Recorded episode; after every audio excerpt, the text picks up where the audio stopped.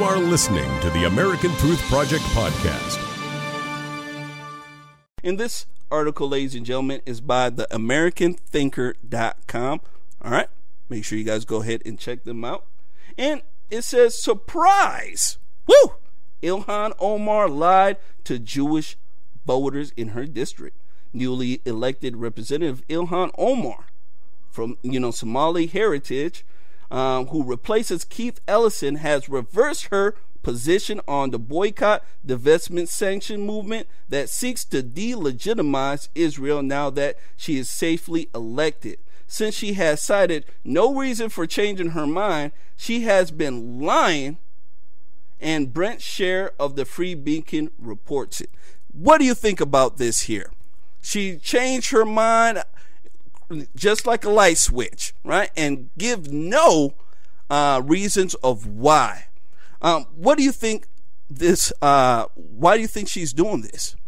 Is the first question. Think, I don't think there's any question, Jermaine.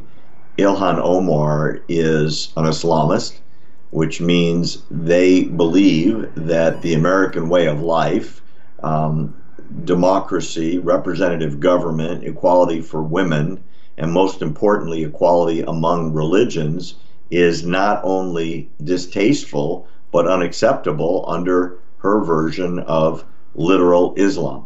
So, going back to her campaign, as was pointed out by a hundred writers, she appeared before numerous uh, groups in and around Minneapolis during the campaign saying, No, I'm against BDS. It hurts Palestinians as much as it hurts Israelis, which is true. It actually disproportionately hurts Palestinians. They lose the most jobs from uh, BDS movement uh, influence in especially the West Bank territories. And right after she was elected, she came out with, ha ha, tricked you, I'm in favor of BDS, and literally changed overnight. Now, the reason why it's not a surprise, Jermaine, is she has been saying horrible, I mean that literally, anti Semitic stuff for as long as there's been social media, going back to her famous quote that the Jewish people have hypnotized the world to be in control of the world. And she prays that Allah lifts the veil and people can see the truth. So, this is, in other words, the entire nation of Israel is bad. And then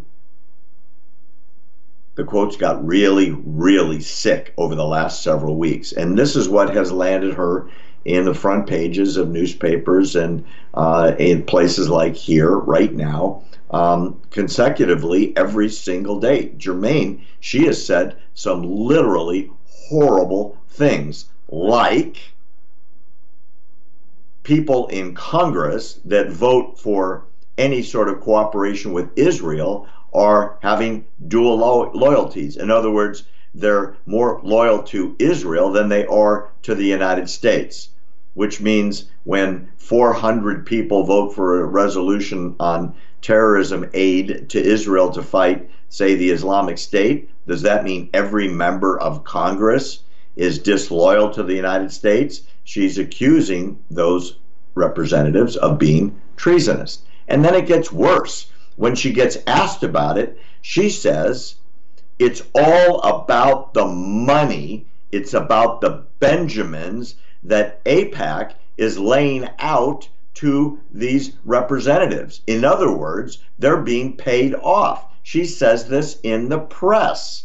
Now, when you do something like this, besides alienating everybody in your own party, at least the ones in your own party that have some sense of awareness, it is literally using one of the most infamous, long lasting anti Semitic tropes in world history. That was what was said in the Middle Ages to justify pogroms to kill Jews in the villages of Eastern Europe, that they're more loyal to the Torah than they are to, say, Austria or Poland or Russia or wherever they lived.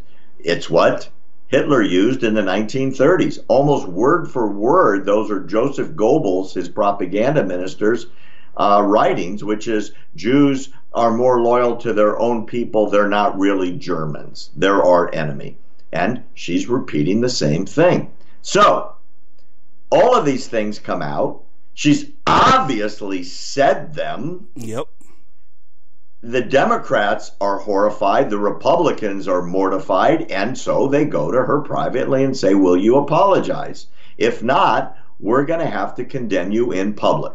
Now, that seems reasonable because here's my thought for all of your viewers to listen to today.